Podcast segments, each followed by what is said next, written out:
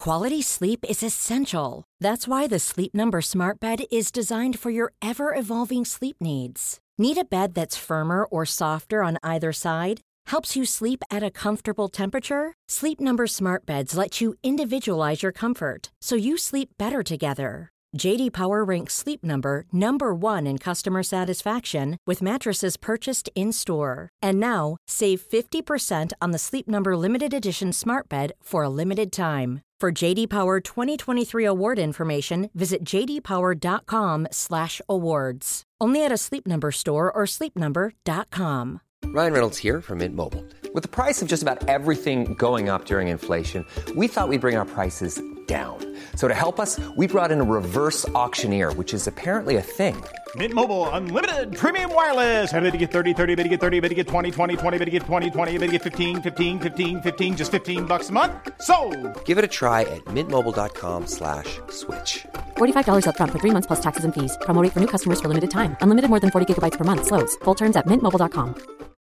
Millions of people have lost weight with personalized plans from Noom, like Evan, who can't stand salads and still lost 50 pounds. Salads, generally, for most people, are the easy button, right? For me, that wasn't an option. I never really was a salad guy. That's just not who I am. But Noom worked for me. Get your personalized plan today at Noom.com. Real Noom user compensated to provide their story. In four weeks, the typical Noom user can expect to lose one to two pounds per week. Individual results may vary.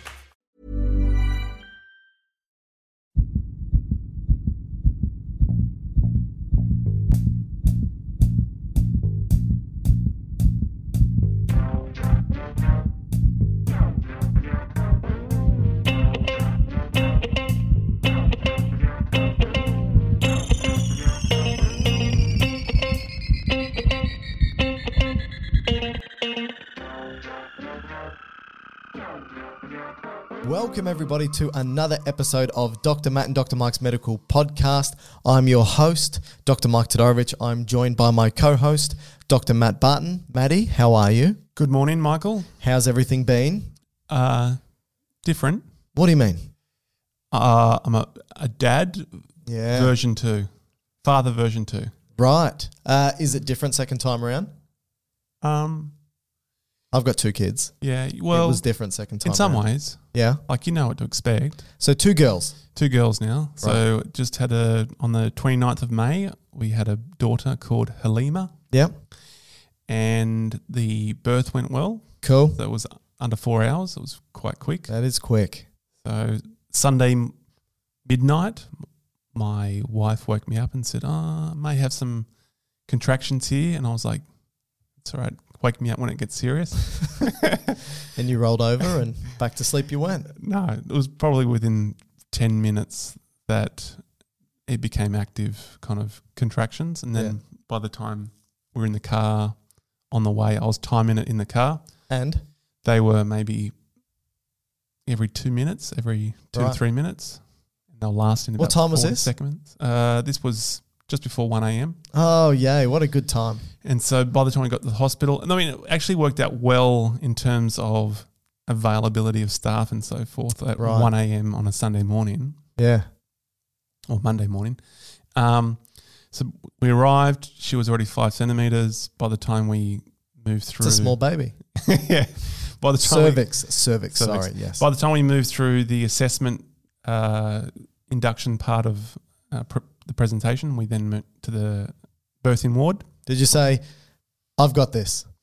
And Well, then, actually, I- and then did the midwife say, One of the midwives "Get the was, hell out was of an here"? ex student. oh, really? Yeah, yeah. so I already I knew them, All right. which was no, it was great. She wa- she did a wonderful job, Oh, that's good. and um, it progressed pretty quickly. Wow. And uh, obviously, no troubles because I've seen your beautiful little girl, and uh, she's happy, healthy. She's a chunky monkey, which yeah, is good. so feeding well, pooping well, sleeping relatively well. Wow. So oh, better than me in all three realms. So Yeah, that's all right. that's great. So uh, it's gone. I mean, it's you forget what the newborn days were like. It's tiring. like they poo a lot. They poo like a you lot. get used to a two year old yeah. and they're pooing maybe well, I shouldn't say pooing. They're changing nappies every four hours ish, Yeah. right? This Yeah. one's like every hour and a bit. Yeah, and the, the poo's not great. No substance. Doesn't to doesn't that. smell though. That's a good thing about That's true. Yet, until the gut flora comes in properly, and then give it a month. And I think it's just milk. I think the milk You doesn't reckon? Uh. really smell. I think once you get to solids, yeah, that's I think that's when the gut flora really starts to yeah. kick in too. So, uh, well, congratulations. Thank you. It is a big thing. Uh, like I said, I've got two kids and it's not easy. Uh, but luckily, I get to sneak away every now and then into our studio where uh, we are right now to do podcasts. Yes. And today, our topic is epithelia. And epithelia is one of the four tissue types of the you know body, what? it me- right? You know what the term means? No. Well, epi means on Yeah. Thelium, I think, means nipple. nipple. Yeah. So it means on the nipple. Is it because that's where they first sort of classified the tissue as, hey, that one looks different. That Maybe. tissue looks different. Maybe I, I should have looked into it. Yeah, instead of asking me Yeah, straight up, what's it yes. mean? Um, all right, so epithelia.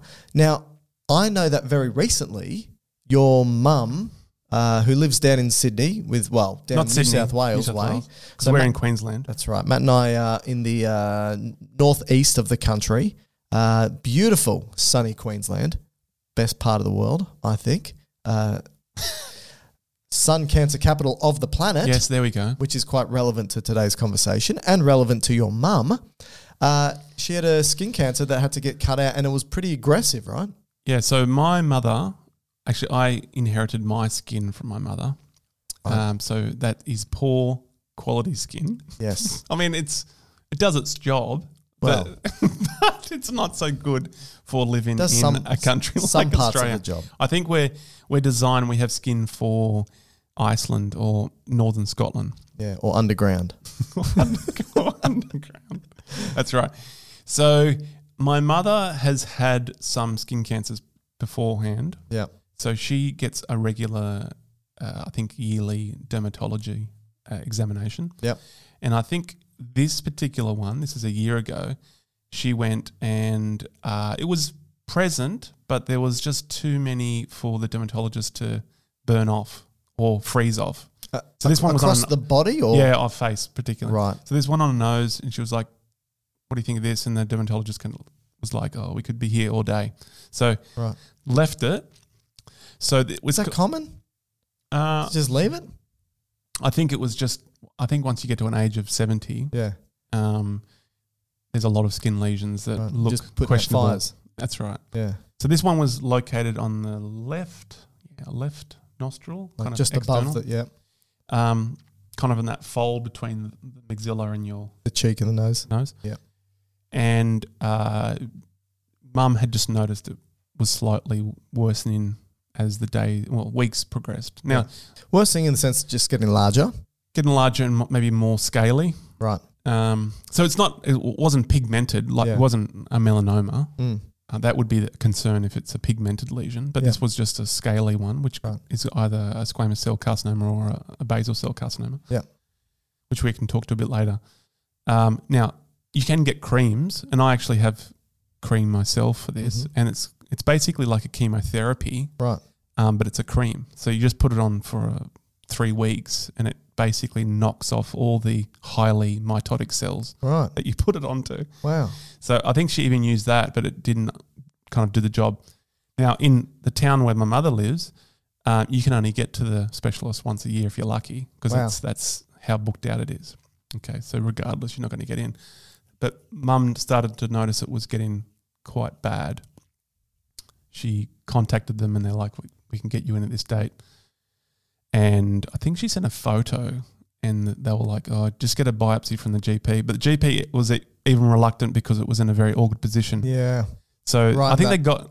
I think they, groove of the Yeah, nose, I think yeah. they got some out, and they found that it was a SCC, squamous cell carcinoma. And by the time she got back to the dermatologist, which I guess was mm, April this year, Yeah.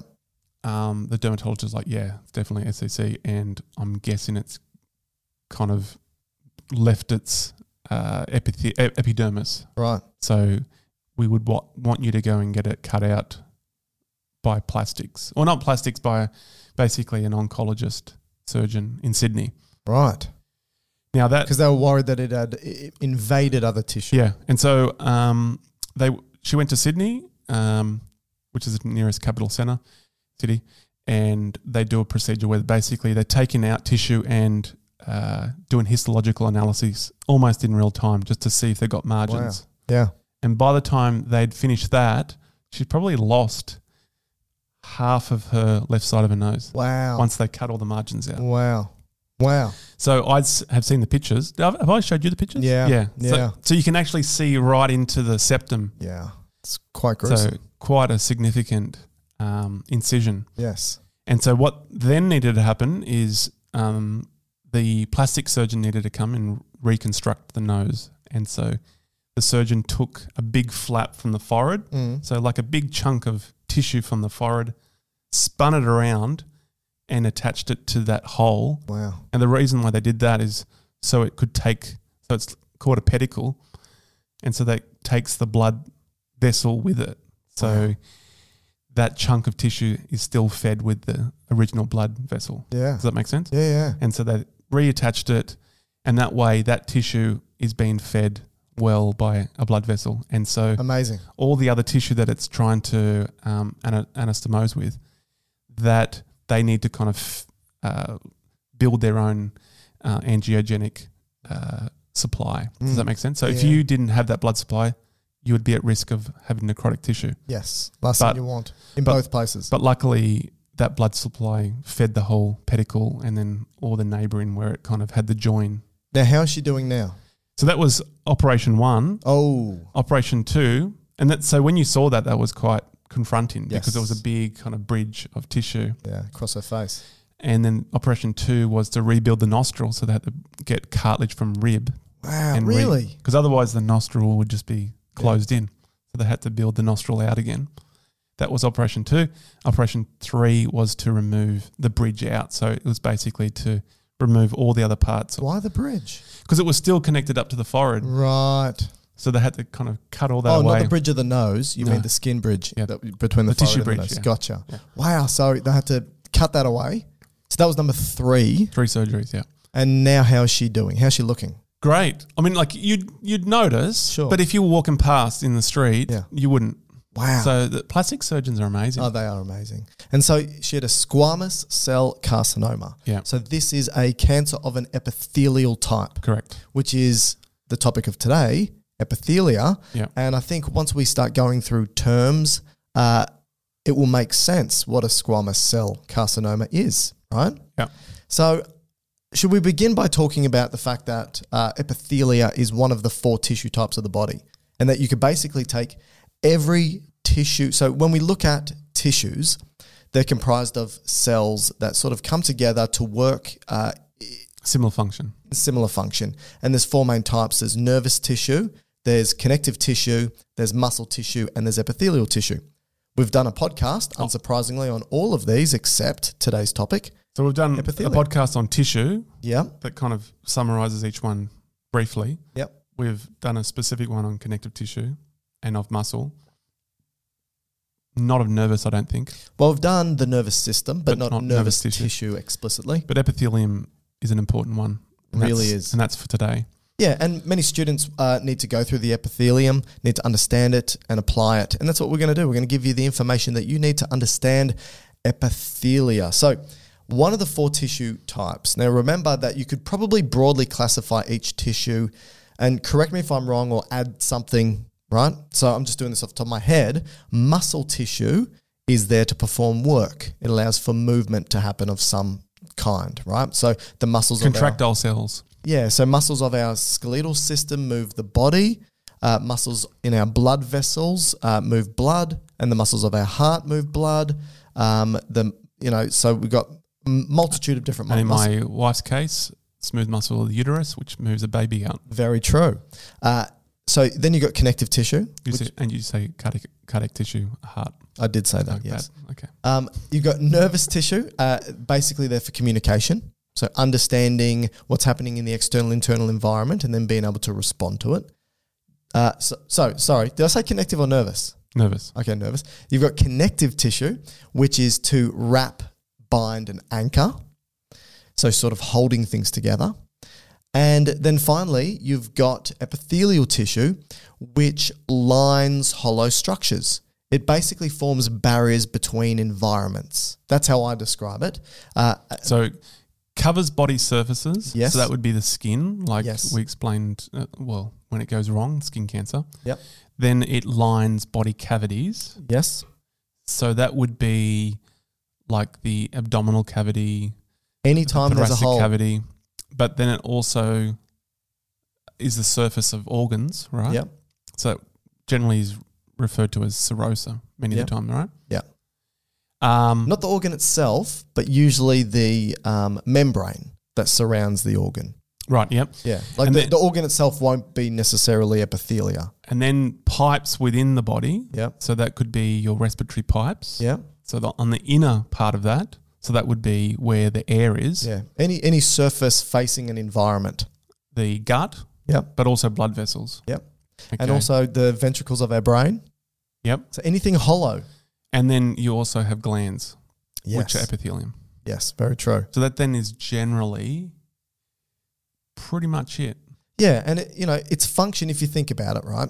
Um, broadly, if you're going to have a tissue type that's exposed to an environment, its job is to interact with that environment in some way.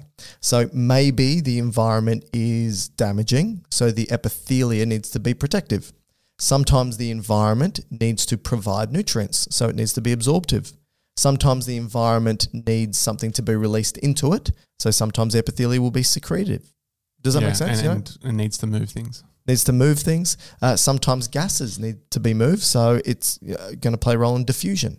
So, Okay, yep. so you know the epithelia, its function really is determined by where it is, but also it's very important to state that with epithelia, there's this saying that we like to say, which is form equals function. So you can actually look at the structure of the epithelia, and it tells you what it does. That's Yeah, pretty yeah, good. yeah. Which I And when you say you love. look at it, you we're basically doing it with a microscope and histologically, stains. Yes. So looking at the the structure of the cell itself.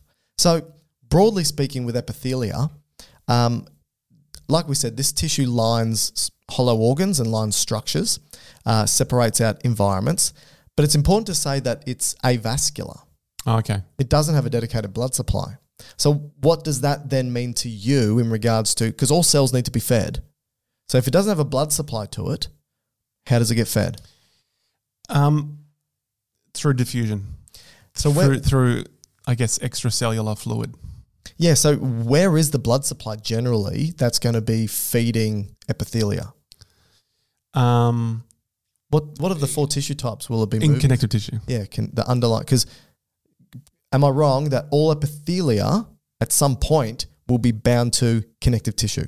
Okay, that's good because I'll just quickly mention. I was going to mention this. And I was trying to figure out how I, I can bring this into it. Right. But when we look at epithelial as a classification, before we go into classifying it by shape and layers, Yep. uh, another prin- important principle that all epithelium have are the surfaces of the epithelia. Right. Okay, so you have the top surface that faces the external environment. Right. So this might be the surface that faces uh, the hollow inside of our stomach Yep. or esophagus or blood vessel Yep. or urethra Yep. or ventricles, but that's or the surf- outside world if it's the skin. Oh, right. And that's Yep. called the what? That's called the apical surface. Apical. Yeah. Okay, so that is one principle that it has to have an apical surface, that surface that's facing outwards or externally. Yep. Okay, then there are the surfaces on the side, so the lateral surfaces, Okay. and this is where it adjoins its neighbor.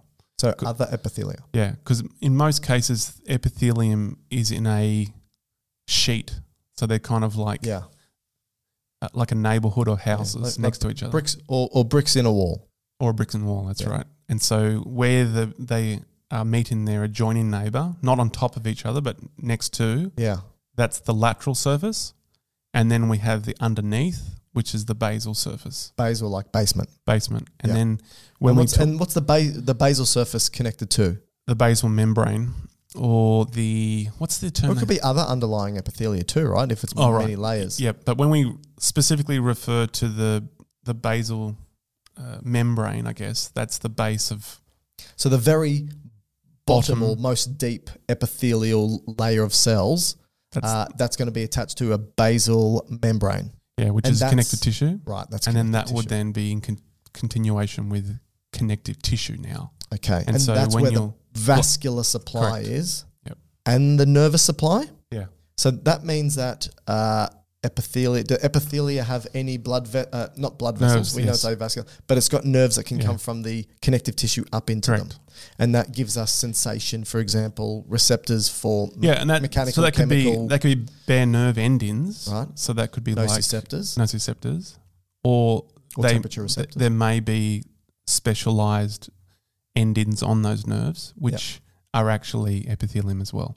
So Right. when you talk about mechanoreceptors, but also taste receptors, light receptors, um, what else could you have? I'm just trying to think of all the Oh, special this things. chemical, Yep. um, taste, light, um, uh, uh, uh, pressure. Yep. Uh, But yeah, there's these a whole are multitude. their epithelium as well. So Right. you, you've got, let's say, like Modified epithelia. yeah. So you might have certain pressure receptors in your skin Mhm. that pick up vibration Yep. or displacement. They are like, let's say, onion l- layers of onions, which have epithelium in them, and through the di- displacement them- of those mechanically, it would But they're, cause they're layers around the end of the neuron, right? yeah. Okay, so it's epithelia, modified epithelia lining the outside of the receptor of the neuron. Mm. Right. And so, by the displacement of those layers or of those cells, epithelial cells, they can change the way that, I guess, um, ions move through them, Yep. which can then lead to graded potentials and then ultimately lead into an action potential into that neuron. Yep. And then that would be processed as a signal.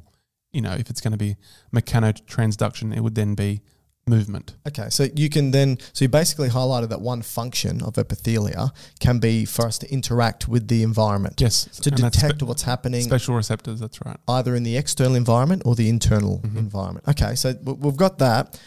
I just want to go back very briefly again to the fact it's avascular and, and why it's avascular. Because people might think, why doesn't it have a dedicated blood supply? And I think there's a couple of reasons there. Uh, one, if you've got a, and I'm just working off first principles here. One, if you've got a blood supply that is so superficial, so you know, right at the surface, Oh, because we yeah, know that yeah. epithelia is right at the surface, right? It interacts with the environment. If you've got a vascular supply so close to that surface, any damage, trauma, you're going to bleed Yeah. right? And this is actually something that we see when we go move to dry places and we get blood noses. Our nasal cavity, which is lined by epithelia, it does have a blood supply that's very superficial.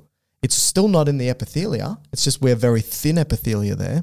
And when it dries out, the epithelia cracks and we bleed out of the nose. Now, if that was in other organs and structures, would bleed out all the time. We don't want that. That's the first reason. I think the, the maybe the, the exception there though is the blood vessel that is in such close proximity to your mucosa. Yes. Partly is a function of warming air. Yes. Or Well, the, the humidifying as mucosa well. in the nasal. Yeah. Yes, exactly right. Hmm. Whereas if you compare it to the skin, you really don't really want blood that close to the surface Yes. because of the concern of lacerations and losing blood. And that's my second point is that when you look at the skin, for example, uh, the type of epithelia that that's there is epithelia that's supposed to protect us from what's happening outside. And so it's not uncommon for us to get scrapes, hits, knocks, bruises, like, well, you know, things like that, where the epithelia is going to get damaged. And one, you don't want to bleed out, but two, you don't need to supply blood to cells that aren't alive. Yeah. And many of the epithelia right on the surface of protective Like areas dead. are dead. Yeah. And so they don't need a dedicated blood supply. Now, I think this is a nice transition for us. Again, mind Tra- the pun. You- transitional epithelium. yeah, you'll find out later on. This is a nice transition for us to talk about um, the way that we can classify epithelia in regards to two things. What are those two things? The way we classify epithelia. Through, Okay, yeah, so that's through the shape of them Yes, and through how many layers they have. that's right. Shape and layers. Let's go through the shape. The- What two main shapes? Um, three main Three shapes. main shapes. Yeah. Sorry. Yes. Okay. So, uh, so what are the three main shapes? Squamous. Right. So that's squished like a pancake. Yeah. So the width of the cell is greater than the height. Gotcha. Yeah. Yep. Cuboidal. Right. So just a square. The, the height and the width are the same. Yeah. And then columnar. Just like a column. the height is greater than the width. Makes sense. Yeah. So they're the three shapes. Those are the three shapes. And then the second one is layers. Now there's only two layers, or is there three? No, there's only two. Well, there's two, but there's one There's that two in definition. there's one that sort of sits between. Yeah, but that's going to be a separate caveat. Okay, let's do the two. Okay. The two is one layer thick, Okay, what's that called? simple, Like you, Yep. right? So one layer thick, simple, simple. and then stratified is two or more. So stacked on top of each other like bricks. Yep. All right, um, and that's stratified. That's stratified. Yep. But there's also pseudo stratified. Yeah, so now now we can add so okay, before we get to the exceptions to the rule, Yeah. let's just put together some of the uh, the way they will be termed. Okay. So if we go what were the two again? S- in, reg- uh, in regards to layers, Yeah. simple and stratified. Yep. Yep.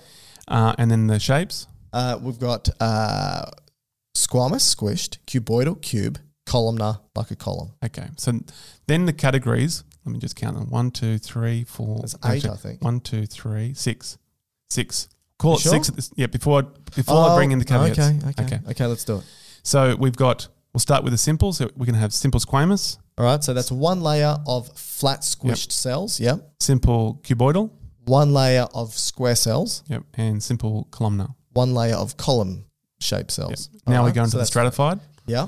We have stratified squamous, So many layers of squished cells. yep, stratified cuboidal, Many layers of square sh- shaped cells. okay, and then stratified columnar. Right. Many layers of column shaped cells. Right. So there's six. That's the six. All right. Now we have the caveats, which are the exceptions to those six. All right. What's the term that we use? Okay, so Yeah. we may have a situation where if you were to look at the, the tissue, these these epithelial tissue down a Yeah. microscope, Right. you may look at it and go, that's stratified. Okay. So it looks Okay. like there's many layers. Yeah. But, and that's partly because the stains that they would use commonly in histology would be a stain for maybe cytoplasm Mm-hmm.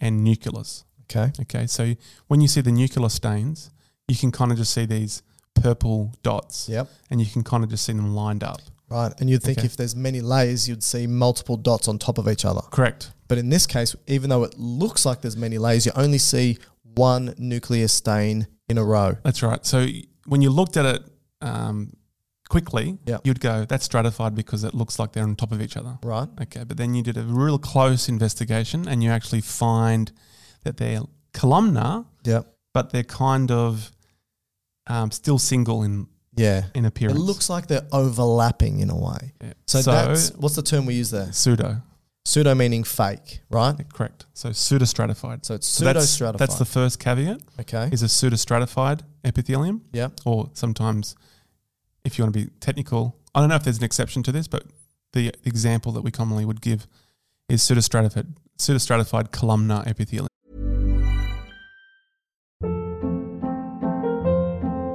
Hold up. What was that? Boring. No flavor. That was as bad as those leftovers you ate all week. Kiki Palmer here, and it's time to say hello to something fresh and guilt-free. Hello Fresh. Jazz up dinner with pecan-crusted chicken or garlic butter shrimp scampi. Now that's music to my mouth. Hello Fresh. Let's get this dinner party started. Discover all the delicious possibilities at hellofresh.com. Cool fact a crocodile can't stick out its tongue. Also, you can get health insurance for a month or just under a year in some states. United Healthcare short term insurance plans, underwritten by Golden Rule Insurance Company, offer flexible, budget friendly coverage for you. Learn more at uh1.com. Yes, because you uh, what we find biologically or histologically is you don't really have pseudostratified cuboidal or squamous. It's simply just pseudostratified columnar, and that's got to do with the shape of the, the column. Okay, so that's given us seven so far. Okay. what's the eighth one?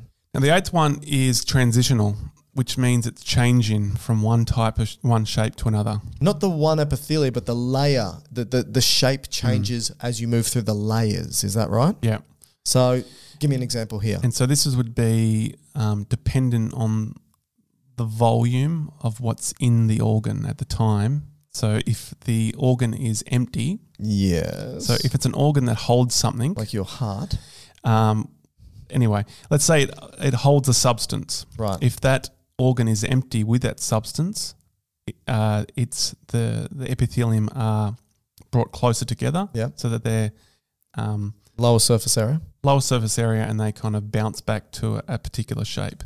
But as this organ starts to fill up with a fluid And and, gets bigger distends. and bigger and gets a st- it distends, it stretches the cells out. And so if you were to look under the microscope when it's been filled, it would look maybe more squamous. Okay. Whereas when it's an empty organ, it would be um, Or more columnar col- cuboidal. yeah, that's right. So, So, basically, what you're saying is if you have a look down the microscope of organs that can distend and contract um, or change their shape, like a bladder, for example, even though we'll go through specific examples soon. correct. I'm sorry for bringing that up because I know that you probably were You intentionally ruined it. not saying you it. ruined it. Um, you'll see that going from the basal side to the apical side of these uh, s- stratified epithelia, so there's many layers, it's probably going to be more columnar at the basal layer and then probably more cuboidal. And then as we get to the apical layer, it's going to be more squamous. And, and that's the transition of the epithelia that you see in these types of um, regions that can change their shape. Yeah. So what we've got is we've got simple squamous epithelia, simple cu- cuboidal epithelia, simple columnar epithelia, pseudostratified columnar epithelia, stratified squamous Yeah. epithelia, stratified cuboidal epithelia, stratified columnar epithelia, and transitional epithelia. Yep. Now there are a few additional Oh, names you God. can throw at the front of these terms Oh, okay. because they have additional Features. specialization Yes. Now- Features. features. Yeah. Now, when we go to, uh, remember I said some co- important principles of epithelium. Yep. So we have one being the basement membrane. We have their close proximity to each other. That's number two. Number three is the surfaces. Right. Now, on the apical surface, sometimes there are going to be specialized uh, appendages Or features again. or features. they can interact with the environment it's exposed to. right. Yeah. Now, one of them could be little uh, Hairs? eyelashes. Right. But that's where the name comes from cilia. Oh. So, little cilia, hairs. cilia are little projections. You know, when people talk about you and I, they say you're sillier than I am. So, cilia would have projections from the apical surface out into the lumen, let's say. Yeah. Okay. Lumen means hollow inside, Yeah. dear listener. And so that would give a name to it. So now you could have, if you want to be technical, Yeah. you could be um, pseudostratified silated columnar epithelium. Right. Pseudostratified. So it looks like there's many layers, but there's not. Columnar. So the shape is But column. they got silated in there. Yeah. Or cilia. You got cilia Stratified. is in the in the name as well. So wait, pseudo, what, what's it called? Pseudostratified, Silated, ciliated. ciliated Yeah. columnar epithelium. Ah, columnar epithelium. There you Right. go.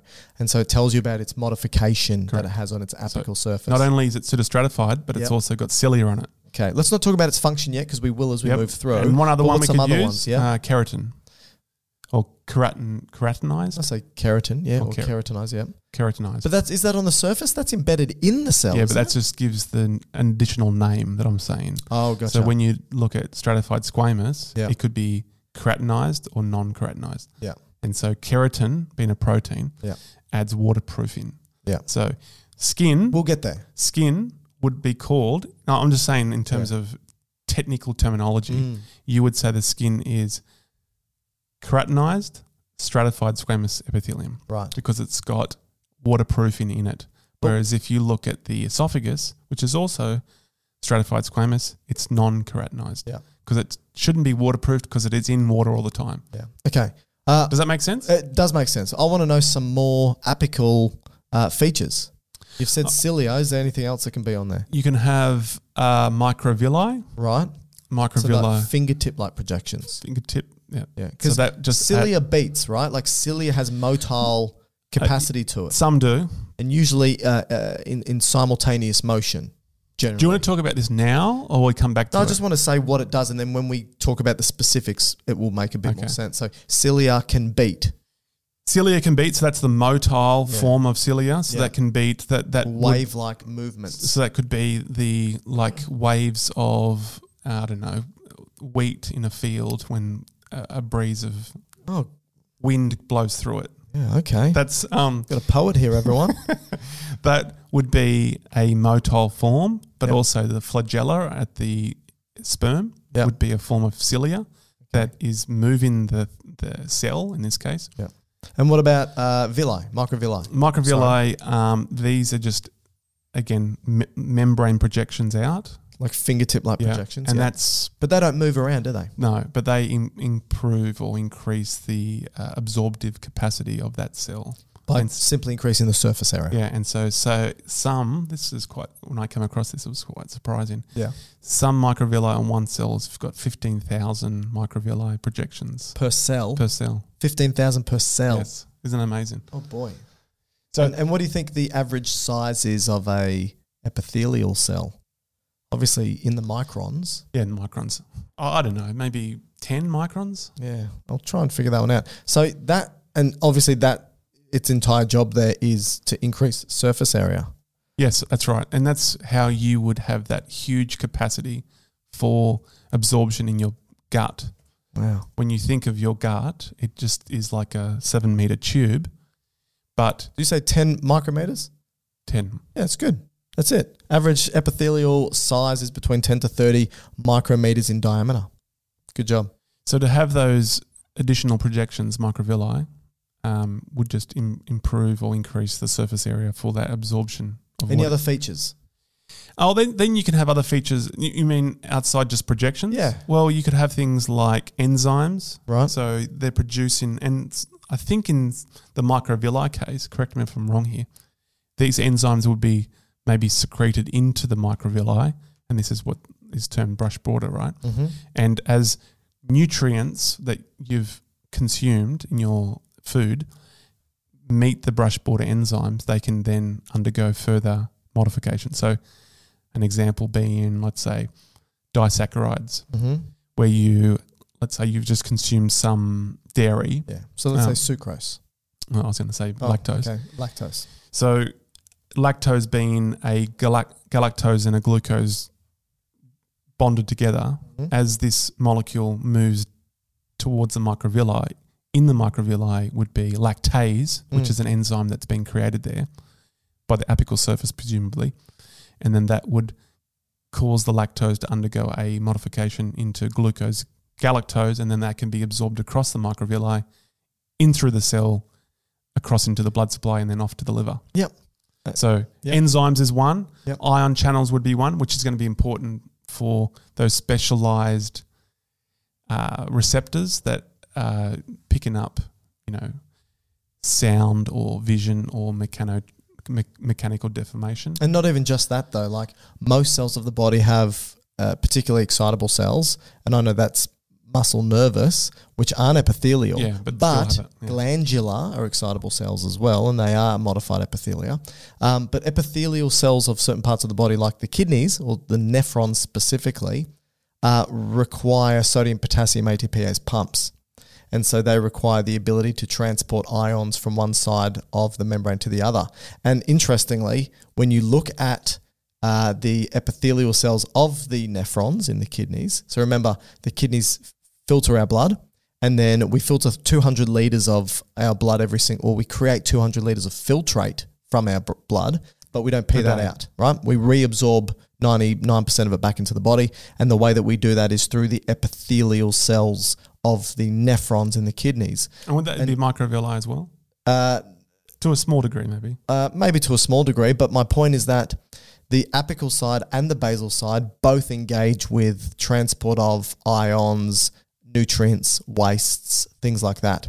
And so you've got the movement of ions, for example, on one end. So, for example, you can have the basal end having a whole bunch of sodium potassium pumps creating gradients so that the other end can transport either sodium ions, calcium ions, chloride ions, potassium ions, hydrogen ions, bicarbonate ions, whatever it may be, uh, s- setting up gradients. So that's just an example of how epithelia can uh, engage with and transfer and move uh, ions.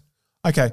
Um, since we're here, I'm going to just finish off the last couple of points with the cilia. Okay. Because I think w- I don't think we'll come back to it, so I Nope. might as well just say it now. Yeah. Mm. So when you spoke about cilia, which are the projections from the apical surface of the epithelia, we s- we spoke about the mo- motile form, and we'll, we'll come back to that when we talk about the respiratory tract. But there's another type which is non-motile, which they call a primary cilia, and so this is some cil- some epithelium that just has a single projection like a antenna Right. that just sticks out into the lumen of the extracellular environment. the apical surface. Yes. All right. And it's thought that they are like sensors for that particular area. So you may have ependymal epithelium, which are uh, lining of the CSF of your central nervous system, Yeah, Uh, so that's cerebral spinal fluid. So they're the And- ventricles. the, the ventricles, and the whole the whole way through the CSF uh, transport system. Yeah. Now, So the hollow inside of your brain, yeah. you've got ventricles, Yeah. and the epithelia that line them are called ependymal cells, Now, some some of them may have and this they've got these projections. some not, not necessarily saying every single cell eh, or every separate every single epidermal cell, but interspersed in there, you're going to have these epithelium that will have these primary cilia Yeah. that stick an antenna into that environment Right. and almost taste it. Cool. So they're like receptors that are picking up that environment for chemical or osmotic or mechanical information Right. to feed back and tell the body what's happening there. So that could Makes be sense. in the the the bile duct, it could be in the kidney, it could be, as I said, in the CSF. And that, that's a function of that cilia is to almost uh, Observe, what's observe happening what's in happening the environment. to feed back and say, Very cool. is there a problem or is everything okay? like it. I like it. Now the other one Yes. is a nodal cilia, and Right. the only one I could find in this what was the other one called? that was called a primary All right. because it's just one. Yeah. The other one are the motile ones. Yeah. Okay. Now the nodal form, what this one does is it just beats around in like a, almost doing a lasso, Right. you know, like a Yeah. cowboy. Yeah. They, yeah. they of course. cilia loop around like a lasso. Right. Now, the only the only place that I found, so it forms a rotational like a whirlpool almost. Really? Yeah. Now, the location of where this happens Yeah. is in the embryo, Right. in the in the in the time where we have the bilaminar disc, so that we have two layers of cells, yeah. where the top layer and the bottom layer. Mm. Now, this is moving from the second week into the third week. Of All right. embryological development. Yeah. Now, on the top, so the bilaminar disc, um, the epiblast, you ha- start to have these cluster of these cells So starting to firstly, form. w- w- what what is the disc? Like what what a It's just basic. So basically, have the the egg that will be fertilized by the um, sperm. Yep. Then that will just be going up the fallopian tube, and all that's happening is just the increase in number and number and number and Of number cells that are growing and and by the dividing. time it gets to the uterus, Yep. at about a week, these group of cells cluster into two um, bands of tissue or two clumps of tissue, one on top of each other. yeah, two and, clumps of cells, and that's and this is the the two This is discs you're the two referring discs, to. And that's right. what does one ultimately turn into? Uh, well, the top layer, the epiblast will become a lot of the epithelium, the skin, and um, certain other specialized uh, Tissue. tissue. Yep. Um, the mesoderm, which will this is what I'm going to explain now, of Right. what, what this does, Okay. Yeah. and then the endoderm kind of just becomes the gut tube. Okay. Okay. So where's this little So lasso? there's a kind of a a streak that starts to form. Okay, it's called the the nodal streak. Okay, and this lasso kind of area where where they have a cluster of cells with these nodal cilia that forms, which is almost like a plug hole, and so it's creating this rotational movement, and and then what happens is all these cells from the top layer get sucked down the plug hole Right. into the Oh, middle like layer When you pull the plug out of a yeah, bath. yeah. Okay. Yeah. Mm. And it starts to fill in between the two layers, and now you have the third layer, which is mm, this is in week three, Yeah. and now we have a trilaminar disc, a, th- a third layer disc, and this is going to become mesoderm. Which becomes Everything else, right. so the What, majority of muscle? the embryo, yes. nervous system. Now the nervous system comes from the epi, the epiblast, which Right. is the ectoderm. So muscles and other organ structures. And Yeah, pretty much everything, Wow. all the connective tissue, all that stuff comes in Right. the middle Because of a single group of part. Lasso in nodal, nodal, cells. cilia cell. Yeah. Beautiful. Beautiful. All right. Let's now talk about because it's 41 minutes in and we haven't spoken about some spec- so where you can find each example of these epithelia that we spoke about. So just to recap. Simple squamous epithelia, simple cuboidal epithelia, simple columnar epithelia, pseudostratified columnar epithelia, stratified squamous epithelia, stratified cuboidal epithelia, stratified columnar epithelia, and transitional epithelia. So I think what we should do is just go one by one, talk about its structure function. So talk about how form equals function, how its structure tells us what it does. We can then guess and impute where we can find it and uh, then talk about what it does in that particular area. Love it. So simple squamous, what does it mean again? One layer thick of flat cells. Right. So it's very thin, like all these pancake cells, but they're not on top of each other, they're just next to each other. So obviously, wherever that sits, it's not there to protect the underlying structure, right? Yeah. Because if you were to, it would be very easy to damage. It's just right. one layer of flattened cells.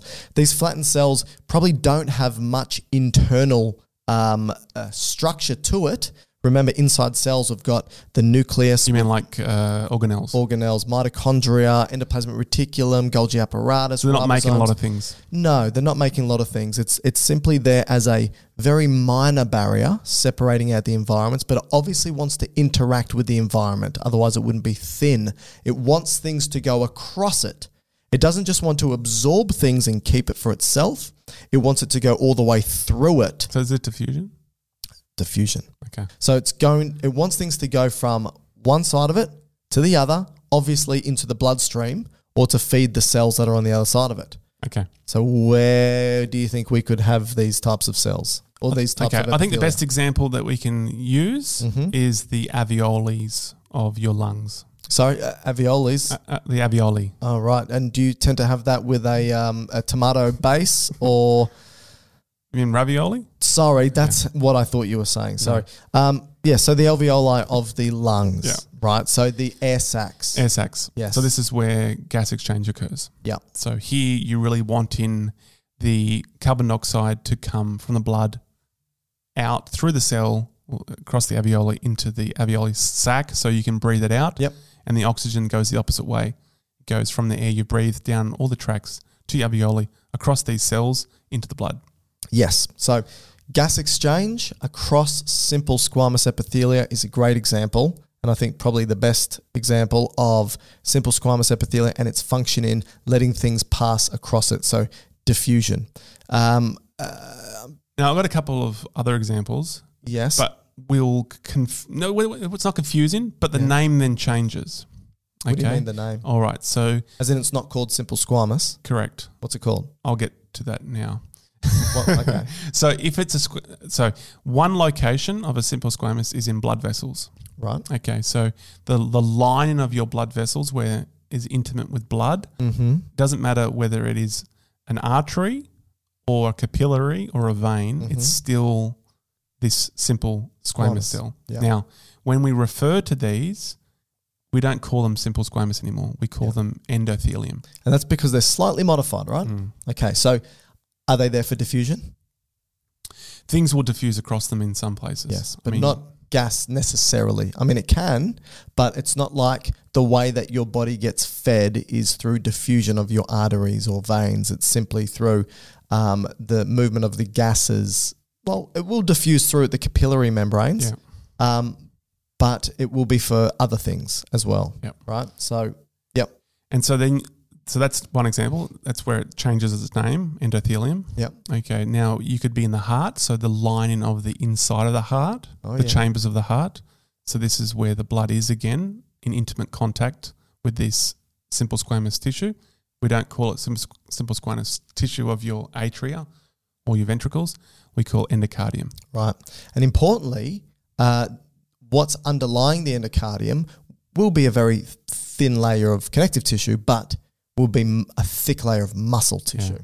And so it's not because it's there to allow for gases to diffuse and feed the muscles of the heart. They get fed through the coronaries, but it's there simply because epithelia must provide barriers. So you're not just going to have muscle exposed to the blood inside your heart. It's uh, it just Yeah. doesn't happen, right? You're always going to have this cellophane or cling wrap or whatever that's wrapping around it to protect it. Well, the cellophane and the cling wrap is good for the next word. So the Right. next the next term is a simple squamous that wraps the outside of the heart or the peritoneum Yep. or the pleura. Right. Okay, so this is uh, the cavity now. So the cavity where your lungs are, we call pleura. The cavity where your heart is, pericardium, and the, the cavity where your or your intestines, stomach, all those visceral tissues are, peritoneum. Now, this is what I find tricky, right? They're simple squamous epithelia, generally two layers, right? You've got the visceral and parietal. Yes, you've got the layer that's most adherent to the organ, which is the Uh, visceral yep, and the one that's uh, most furthest away. on the body wall, Yep. which is parietal. Okay. But these simple squamous epithelia aren't there for diffusion per se. They they actually produce and secrete Fluid. fluid. Now, But is it- interestingly, they can also do uh, absorption or diffusion. yeah, and that's part of you know an example is the peritoneal dialysis yeah, and so you can actually Oh, yeah, put yeah. fluid into a per, if a person's got a kidney failure you can put fluid into their peritoneum and they can absorb fluid across into their blood and vice versa so it almost works like a dialysis machine right. So it's it's not just there to protect and provide. Uh, but it does what you said Yes. so lubricates yes, and stops friction but maybe, and I need to double check this. Maybe there are dispersed glandular cells between yeah, you'd think so the because I wouldn't think that, and I, like I goblet cells could yeah, I, I could be wrong, but I wouldn't think that it, that it's the simple squamous cells that are producing the mucus.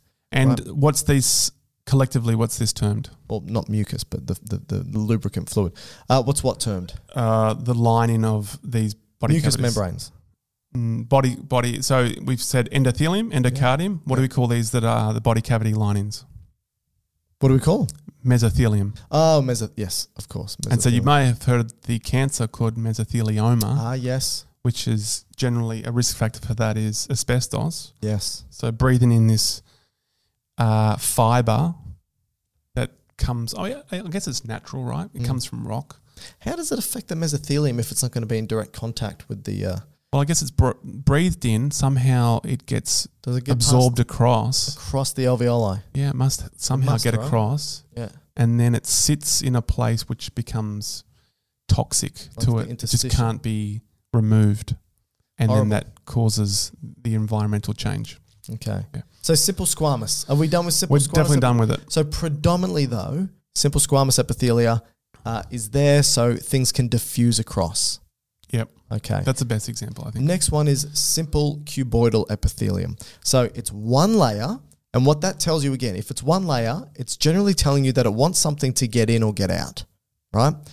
Um, because if there's many layers, it's very hard for things to move across. So simple is going to tell you if it's squamous, it's for diffusion in and out. If it's cuboidal, well, it's telling you it's cuboidal for a reason. It's cuboidal because it's going to have some internal components to it. It's going to have some organelles, and those organelles are going to do something. And generally, it's going to be either to produce something or to deal with something that it absorbs uh, or uh, to modify something, right? So I think uh, a good example of this is uh, the cells of our kidneys, like our nephrons, for example. They're generally tubules, yeah. simple cuboidal because, yeah, the tubules, because we want things to uh, go into it, be modified, and go into the other side of it, and vice versa. It's not just to go all the way through unchanging necessarily. Um, and also, you can think about uh, the uh, surfaces of um, ovaries, sweat glands, um, anything else that you can think of. Oh, just exocrine glands. Yep. Okay, so define exocrine. Exocrine is a gland, glandular tissue that it makes something, but it secretes it into an external environment, which Yeah. is most likely a duct, Yeah. So anything that opposed to endocrine, which is into a blood vessel. So these cuboidal cells can produce something that it can release into the hollow lumen of the environment it's facing, or it can absorb something, modify something, uh, and then take that something to the other side, its basal membrane, particularly that if you're in the uh, the kidneys. Yep. Um, any other examples you want to talk about for that? No, I think you said All right. Simple columnar epithelia. So this is again one layer, but these tall, long, rectagonal uh, shaped cells. Now they're bigger, bigger internal environments, more organelles, more of a capacity to deal with either producing something for s- secretion Yeah. or to modify something that goes in. Right. And so in this case, uh, I like to think about the gastrointestinal tract because the, its whole purpose is to take larger foodstuffs, break it down into small, more manageable pieces that it can then absorb. Sometimes it needs to modify it in these columnar cells, and then it pushes it out the other side. If it's fatty acids, for example, or, uh, it can push it into the lymphatic system like teals, lacteals, uh, or if it's like um, glucose or amino, Amino uh, acids. amino acids, it's going to push it into the bloodstream. Um, but sometimes it needs to modify them before before it does that, uh, particularly those of the fatty acids, and that's one of the reasons why it's these big, long, columnar-shaped cells. But they also play a role in secretion. So you know you've got these types of cells in the intestines and the gallbladder, and they produce you know this viscous mucus uh, fluid that it needs to release as well. yeah. Okay, so the yeah, the like the stomach pits, let's say, Yeah. Yeah. or gastric pits. Uh, anything you wanted to add with No, I simple think I columnar? think gastrointestinal tract's a good one for that. Yeah, And so I think as so. we spoke earlier, these may also have microvilli on them to increase that absorptive capacity, particularly when you're in the intestines. Yes. So again, the qu- question that the student might ask is, why do some cells have cuboidal and one do so- why do some cells have columnar? If they both have internal, you know, uh, Organelles. organelles, uh, why one over another? And again, this is gross simplification, but the way I see it is that the bigger the volume inside, the greater the capacity to produce something for secretion or to deal with something that's being absorbed. So for cuboidal, again, that main place in the tubules of the nephrons of the kidneys, uh, it needs things to cross the apical side and the basal side, but it also needs something to happen inside of the cell, whether it be a concentration gradient. If it's squamous, then you can't create a concentration gradient. There's no inside f- for you to create a negative charge or a positive charge, right? It, it's not necessarily going to be doing a lot of producing um, mucus or fluids or things like that because it's not big enough. It costs a lot of energy to produce um, secretions, and that's where the columnar come in. So the columnar is going to be able to deal with things on the inside a little bit better, and that's producing uh, f- fluids and secretions and so forth. But can still take something in, deal with it, and push it through the basal end as well. Yeah. Is that all right? Do you think? Yeah. Okay. So then we go to the pseudostratified ones. Yes. Now I think here the best example is the upper respiratory tract. Yeah, I agree. So these would be uh, a cluster of cells that would have cilia on the top, on the apical surface. Yep. So the eye, the beating eyelashes. Yep. And interspersed in these cells would be a mucus producing cell. Yep. So Goblet cells. cells. And so the kind of the reason for doing this is it's part of the innate immune system. Mm-hmm.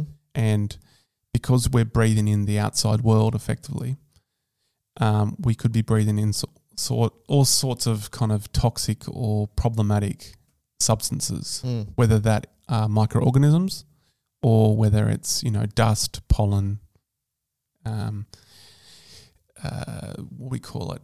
Mites, Yes. the poos of mites, Ugh. dust mites, Right.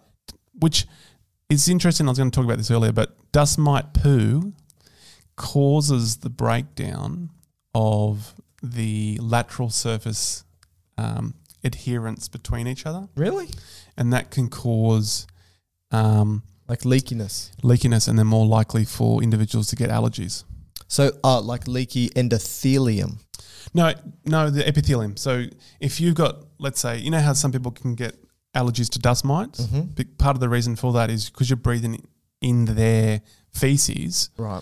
That's I- horrible. within to their think of. within their feces is chemicals that can break down the um, adhering layers between the lateral surfaces of the epithelium. so Oh, where they're gotcha. holding their neighbor tightly, Yeah, yeah, yeah. that chemical in the poo Yeah. breaks it down, which makes the protective layer Yeah. less functional, Right. and that can lead to individuals' allergies. Okay. Yeah, So, and then that can be also, and it, this can be also part of the reason for um, when people get infected by, say, gastrointestinal bugs like Yeah, yeah, yeah. bacteria and viruses. They that's one of their ways that they can they're producing toxic substances that can break down your protective layer of your epithelium, which then can take hold and then cause infections. mm. Yeah. All right, so we've got pseudo stratified columnar epithelia in the airways. So, So- so, where did you say again? Trachea. Trachea, bronchial tree, but also in your nasal cavity as well. And you say that they have cilia on it. Yep. S- Now, because they're stratified, let's ignore the pseudo stratified part. They're still stratified. It's just that they look like there's many layers. It's telling you that they've got a, a capacity to produce and secrete something, Yeah. right? Like the mu- mucuses, for example. So you've got these cells with the goblet cells producing and secreting mucus into the lumen, the hollow inside. Uh, it's viscous, it's sticky, it's there to capture, like you said, things that you inhale. And then the cilia, what's the point of the cilia then? The cilia then, uh, because it's motile, it will be moving in one direction, So beating, beating. yeah, moving to a beat. So, like I was saying, the That's my the, beat on the table, The by the way. wind blowing through long grass or uh, Okay, Robert Frost, just move on. or uh, fields of uh, Okay, wheat. yeah, It's pushing probably towards your pharynx, yes. and then in the pharynx would So be upward Yep. against gravity. So that what that would do is then it would be a method of you expelling that mucus with trapped uh, foreign agents, whether it's bacteria or um, pollen or dust or anything that's nasty Yeah. that you've breathed in. So, and then typically you would then swallow it yeah, into your gut or, Or- into your stomach we'll spit it out. or spit it out, and that would then kill anything that's in there because the stomach acid's so strong. Okay, so uh, the mucus captures Let's call the cili- ciliary mucociliary escalator. escalator. So the mucus captures anything that it doesn't want to get down to the lungs, and then the cilia beats it up Yeah, into your uh, pharynx so that you can swallow it or spit it out. that's right. All right, now, Now, i- in your nasal cavity, it probably What- just dries out and becomes snot. yeah, that's a good point. Now let's talk about why it's pseudo stratified, because that's a question that we always get from students. They'll always say, "Why isn't it just s- why isn't it just columnar epithelia?" The best answer I can find for this. I don't, don't know the answer. Oh, no. really? Okay. So the best answer I've been able to find for this is that being pseudo stratified actually provides a slightly better layer of defense because the cells tend to be slightly overlapping. Yeah. Hence why they look pseudo stratified. There, it's more difficult for them to be sort of torn apart Okay. uh, and therefore it's a better protective layer. So if you think about it, that area is still going to be exposed to a lot of environmental potential toxins or damaging particles or whatever it may be. So it needs to be as protective as possible. Ideally, it would want a stratified layer to be protective, but it can't because if it's stratified, it can't really secrete mucus because there's going to be too many layers to move through, not possible. So its best option is to be pseudo stratified. Yeah. I, I, Now, do that's you- the best uh, answer I can. Okay, I like that. Now, should we just bring in here quickly the idea of the transformation of cell type? Nah, let's Okay. finish it and we'll go Come back back. and we'll All use that. Okay, so what's the next one we're looking at? Stratified. So now we go into the stratifieds now. Okay, so this is now Stratified many squamous. layers. All right, so stratified squamous epithelia, many layers of squish cells. So I think the best example here is the epidermis. So that this is the top layer of your skin. So when I look at you, so like if I said, Matt, take all your clothes off immediately, Too late. right? Oh yeah. There you go. No, if people are watching YouTube, I don't think would be able Would to get like to past see this. that. No. Uh, lu- we want our audience to learn, uh, not vomit. uh, so anyway, if you were to just get fully nude, regardless of Never. any- I'm a never nude. oh really? So you cut off cut off jean shorts. All right. Um, even in the shower. So if I were to look at any part of your body, I'm looking at your epithelia Yep. right? So when you fall in love with somebody, you're actually falling in love not just with their A personality, dead person. but with their epithet. Okay, well that's a good point. So, Every part of you that I can see is dead. all right, just Hair, all right, enough. conjunctiva, Yeah. oral cavity, Okay. skin, All right. And emotive. nails. All right. So listen, the squamous cells are squished. We Yeah. said they've got basically no internal components to them. That means that they also have no capacity to undergo metabolism. So effectively, b- by one definition, they're dead. These cells are dead. Not all of them, but yeah. Yeah. Uh, and because there's many layers of them, you've got many layers of, you could possibly classify dead cells Yeah. right? They're avascular. So if you were to cut them or damage them, you're not going to bleed. Uh, and they generally don't have uh, n- nervous innervation through No, they them do. either. They do. Well, n- The not, skin, the skin does. yeah, Not but, the cells individually. but what I'm saying is that the stratified squamous layer of your skin does not have neural innervation. well, it's got it's got uh, nerve endings into it. Not in the stratified squamous. I think it does. No, it's in the lower layer. So if you were to take, Oh, you mean like the dead part? yeah, I'm talking okay. about. So Oh, oh, if you were to take the five layers Yep. Mm. of your epidermis, the most superficial layer, okay. um, which is the uh, what's the stratum? Corneum. Is that the most superficial layer? Yeah. Yeah, there's no neur- neural innovation in, in that. Yeah. Okay. I agree with Right. that. Yep. I, I was just seeing it as a collective. Okay. So because we're saying s- stratified squamous here, and the example is the epidermis, right? The whole layer of the epidermis, even though it's classified as a stratified squamous, it goes through different kind of properties. So the bottom layer, right at the bottom, okay, the basal layer is probably more cuboidal shaped. Yep. Yeah. And now as you mo- and that, and those cells are alive. Yep. Okay, that's a stem cell of your skin. That as you move up, uh, what is it now? So from stratum basal, then it's stratum spinosum. Spinosum. So Yep. there, they're also alive. Yep. Okay, then lucium. Is that right? Uh, then there's uh, stratum lu- lucidum, lucidum. but so, they're only really that lays only really on the palm of your hands yeah, and soles yeah. of so your they're feet. see through. Yeah. and they technically still alive. Yeah. Now you're moving to dead cells, right? Stratum corneum. Cor- corneum, but Yeah. there's one more, isn't there? Nope. Okay, so the top la- the top layers. So you're right. The top layers are just flaky dead cells. Yep. So that wouldn't have a nervous supply. But I'm just talking about the skin epidermis, which is still classified as stratified squamous tissue. Not all of them, though. That's the thing, right? That's my point. Is that, like you said, the basal layer, and you could possibly argue that the spinosum layer are cuboidal. Yeah, but Right. but I'm just saying when you have an example when s- when you're in an exam When academics fight, when you when you're providing an example of stratified squamous tissue. Yeah. Right. The classic example that you would give would be epidermis. would be the most superficial layer of the epidermis. Yeah, but I still think it's the epidermis is classified as a stratified squamous tissue, but unfortunately, to be in morphology, the bottom layer is more cuboidal. I think you're right by bulk. So, for example, if you were to take those five layers of the epidermis, so let's just so that people have this in their head because they're probably going, "What the hell are these morons arguing about?" Right? You've got your skin, right? And when we talked about the skin, people are like, "Yeah, I can see your skin," right? But the skin or the integument is actually made up of a multitude of layers. You, uh, you've got your epidermis, which is all epithelia, and then you've got your dermis, which is going to be connective, Mm-hmm. Connective tissue. tissue, muscle tissue, Blood. nervous tissue, right? So let's just talk about the epidermis, Yeah. the most uh, you know, superficial layer.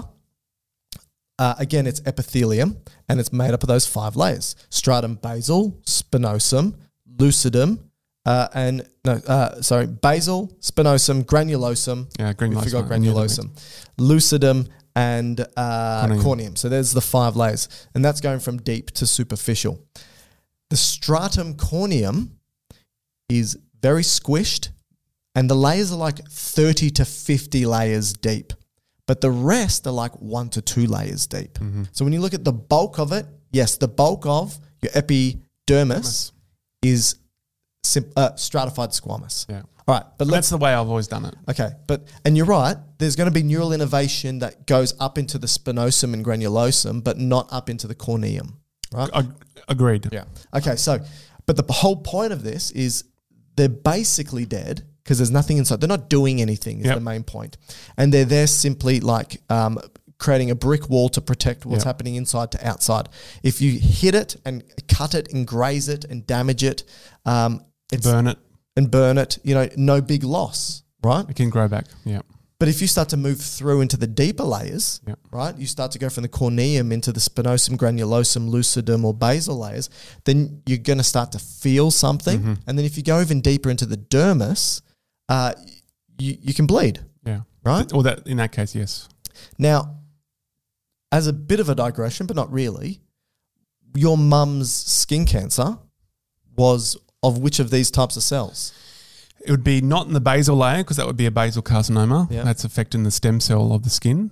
But it would be the next population up, which would be the s- uh, spinosa, spin, spine, Spin, yeah, the Spinoza. s- spine-like. I think it's in that cluster of cells, which they can also reproduce, I believe, as well. Mm. So the cancer would be in that. Now, in her case, what needed to happen as those cells started to become dysplastic, Mm.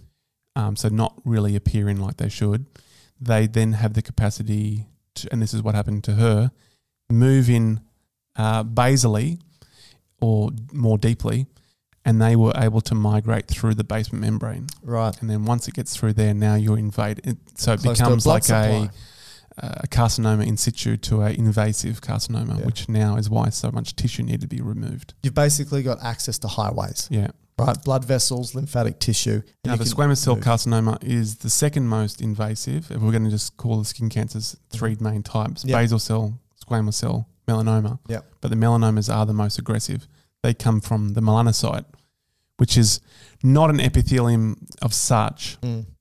it's a pigmented cell that throws melanin into the mix to Yes. help with protecting the basal cell, which is the mitotically active cell in the epidermis. Yeah, protecting it from UV light, UV which light. can damage DNA. Right. And obviously, you don't want to damage the DNA of the basal cells because they're stem cells.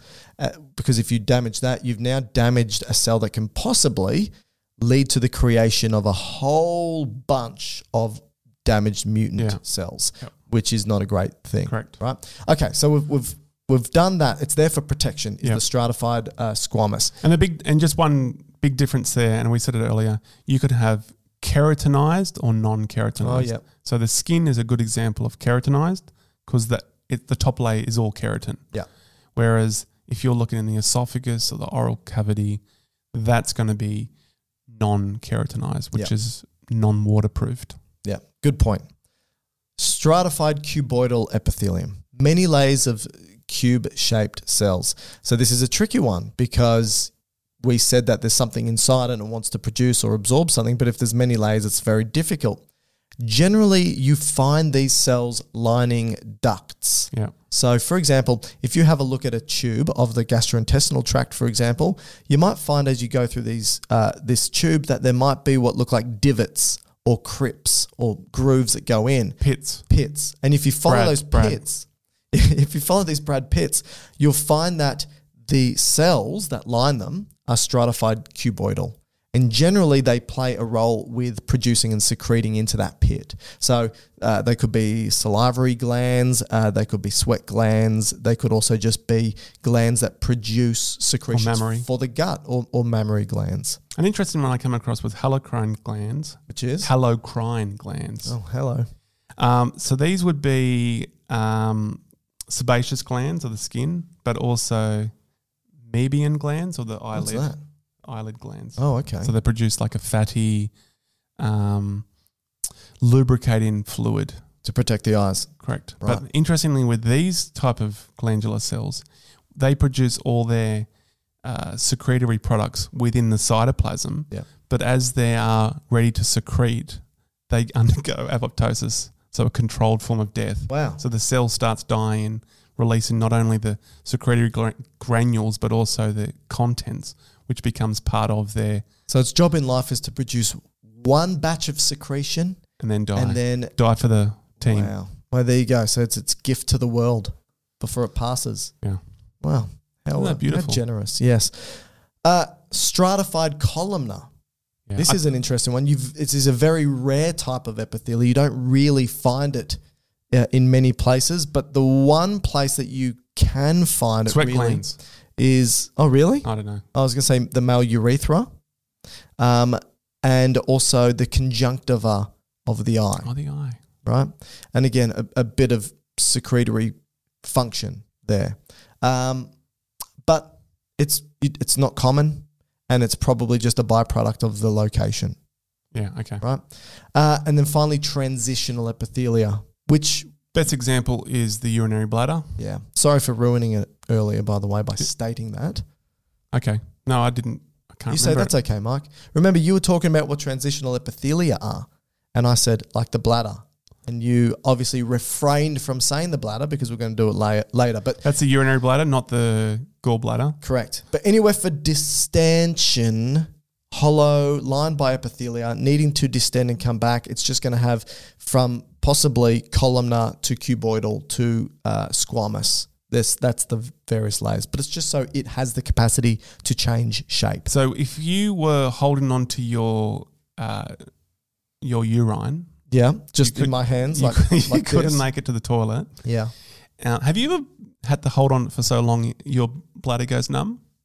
Well, I don't know about numb. I have once. Uh, but I've had it so that it was actually difficult to initiate the wee. but then when you wee in, can you you lost feeling to? Oh, you- yes. you, can't feel it coming out. Oh, if if you wee for long enough, yes, if, if that's what you mean. I've had to go. I've been busting so much that I've probably got twelve liters of urine. Obviously Yeah, not. I did it sitting once. there, I did- and you peed for so long. I'm like, I don't know if I'm still peeing or not. I did it once at a football grand final. Not I wasn't playing; I was a spectator. Okay, but I had such but a you peed onto the pitch, but I had such a good seat.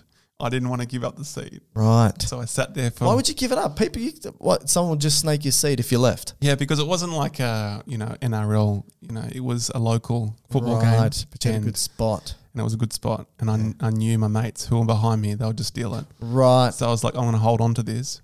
By the time I got to the toilet, because then uh, even after the, the game, everyone was using the portaloos. Right. So I'm like, I've got to hold this till I get home. Then when I finally did it, Yeah. I couldn't feel it coming out. Wow. But I was there for like two minutes. Wow, like Austin Powers when he first gets defrosted. He, uh, I think he wheezes a fair few times there.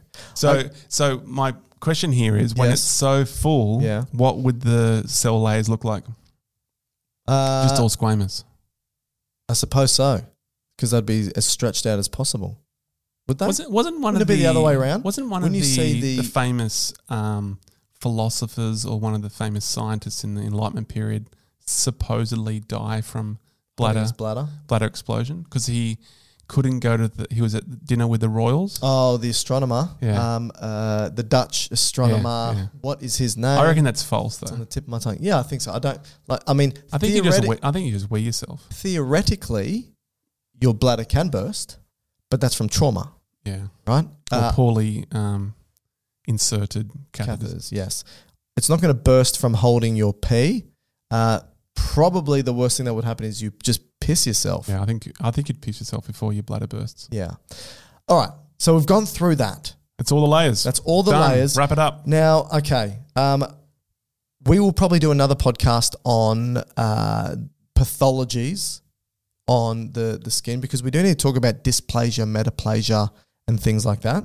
Um, Basically, what yeah, let's just do a definition of that because I think that would be a good finisher. for So us. the two terms here, metaplasia and dysplasia, are commonly associated with epithelium. Yeah. Because the reason for epithelium change in form is that they are generally associated with a a stem cell that Mm-hmm. reproduces epithelium. Okay. So these epithelium that we spoke about, they usually have a cell that helps renew them. yeah. Okay. Now, in metaplasia, this is meta meaning to change, I Yep. guess. Yeah. Um, the basically what's happening here is there's an environment that changes in a way the stimulus to the stem cell, and Mm-hmm. the stem cell tries to change its morphology to suit that environment. Yeah, that's right. And so the best example would be your airway, again pseudostratified and salated epithelium. Yep. But if you were to expose it to, to tobacco smoke, Yeah. so smoking cigarettes for long periods of time, that environment is toxic to those cells. Yeah. And they say, look, this is not great. Yeah. I'm supposed to be producing mucus here. That's Yeah. why I'm columnar. And I but need these to cilia. protect myself. And so the not only does the tobacco, it actually um, paralyzes the cilia. So the cilia are just like frozen. Yeah. They can't beat anymore. But they need to become more protective like. Yes. So the stem cell says, bugger making any more columnar cells. Silated cells. I'm just going to make stratified s- cells. Yeah. And I'll just throw brick layers on here, Yeah. protect it. And this is part of the reason why a smoker can't expel foreign agents anymore. Yeah. Um, and rather they rely on a cough. That's Yes. the smoker's cough. Yeah. Exactly. So so metaplasia is uh, changing uh, of a cell uh, into an established cell type in order to protect it ultimately. Of an environmental stimulus. Yeah. Okay. But it is reversible. So Alright. it can change. Another good example is the esophagus Oh, yeah. when you get a lot of reflux. Yep. It's changing from a stratified squamous Yep. into a type of columnar that's Yep. more like what you'd find in the stomach. Yeah, because it's like, oh, I'll try my best to secrete something that neutralizes this acid. Yeah, or protective, But it's yeah. not it's not effective. Okay, so that's meta dis. So the dis as a prefix is telling you that it's problematic. Disordered, Yes. dysfunctional. That's right. So this is a change in cell type, but generally uh, i- into an abnormal Now cell this is type, right? becoming this is now termed a pathology. Okay. So there's abnormalities associated with the change. Yeah. It could be a structural abnormality or a functional abnormality or a problem with the internal components Yeah. uh, are abnormal. And in many cases this is termed precancerous. Gotcha. So if you were to look at a biopsy of a tissue that's dysplasic, they would potentially say that this is precancerous. Not quite cancer, but on the way to. yeah. So again, you could use the example of the esophagus, and it's now changed metaplastically to dysplastic. Yep. So what would start to happen is, I think it's called pleomorphism. So you now have, instead of one cell type being a change from stratified squamous into columnar, now you have all these weird cobblestone in. Right. So you have cuboidal, columnar, squamous, all in this group. Yeah. And so they're a mixture of everything. And plus, they're also highly mitotic. So they, they're replicating quicker. Yeah. And so that's part of what cancer will become is an uncontrolled growth of cells. And this will lead me to the last point of the podcast, which is the reason why most cancers are cancers of epithelia is due to that particular reason. So the most common cancers in Australia Yeah. in terms of by percentage frequency Mm-hmm. Yep. would be breast cancer, Right. prostate cancer, Yeah. lung cancer, Skin uh, cancer. colorectal cancer, skin cancer. Skin cancer. So top All- five. all, All, are epithelial. epithelium. So, so the breast reason- cancer, Yep. al- either lobule Yep. or ductal, but they epithelial. Lung, Yep. Mm-hmm. you know, generally the lining or the alveoli. Um, bowel would be the lining or, or the glandular. Yep.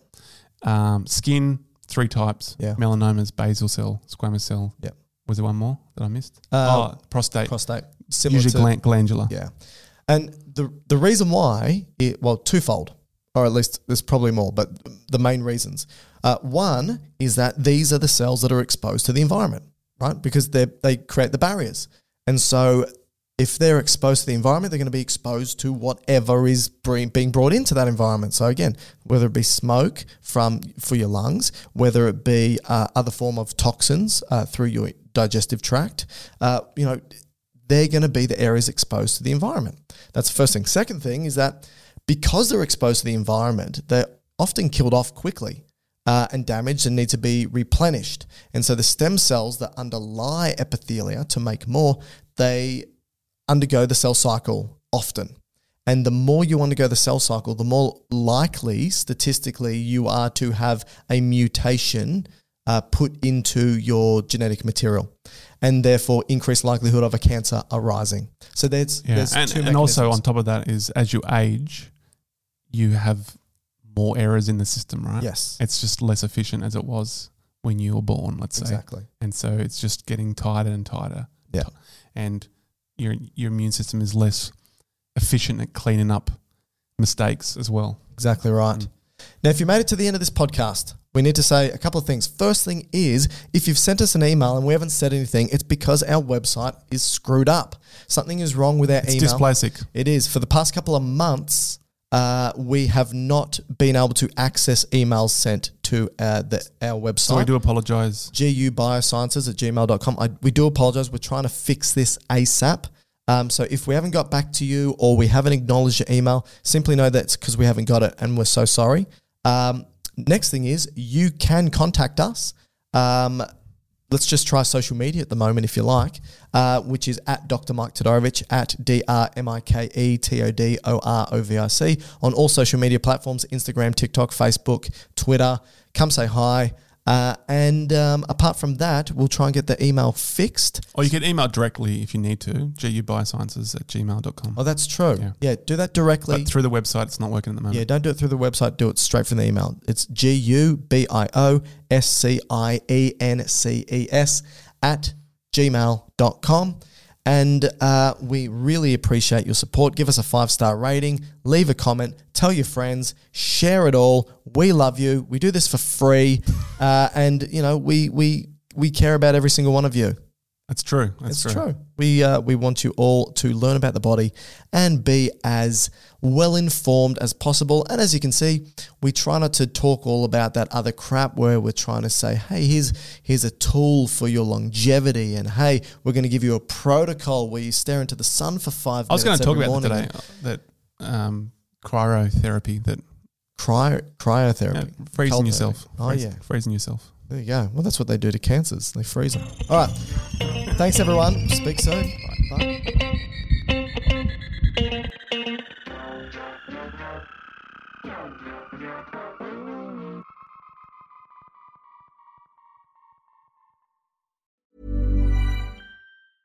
Hey, it's Paige DeSorbo from Giggly Squad. High quality fashion without the price tag. Say hello to Quince.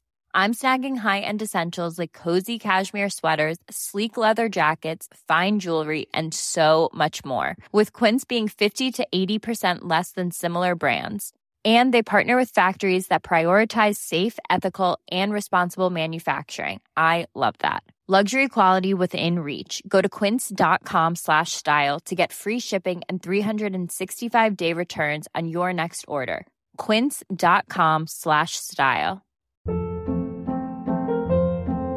Hold up. What was that? Boring. No flavor. That was as bad as those leftovers you ate all week. Kiki Palmer here, and it's time to say hello to something fresh and guilt-free. Hello Fresh. Jazz up dinner with pecan-crusted chicken or garlic butter shrimp scampi. Now that's music to my mouth. Hello Fresh. Let's get this dinner party started. Discover all the delicious possibilities at hellofresh.com.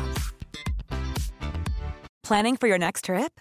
Elevate your travel style with Quince. Quince has all the jet setting essentials you'll want for your next getaway, like European linen, premium luggage options, buttery soft Italian leather bags, and so much more. And is all priced at 50 to 80% less than similar brands. Plus, Quince only works with factories that use safe and ethical manufacturing practices. Pack your bags with high-quality essentials you'll be wearing for vacations to come with Quince. Go to quince.com/pack for free shipping and 365-day returns.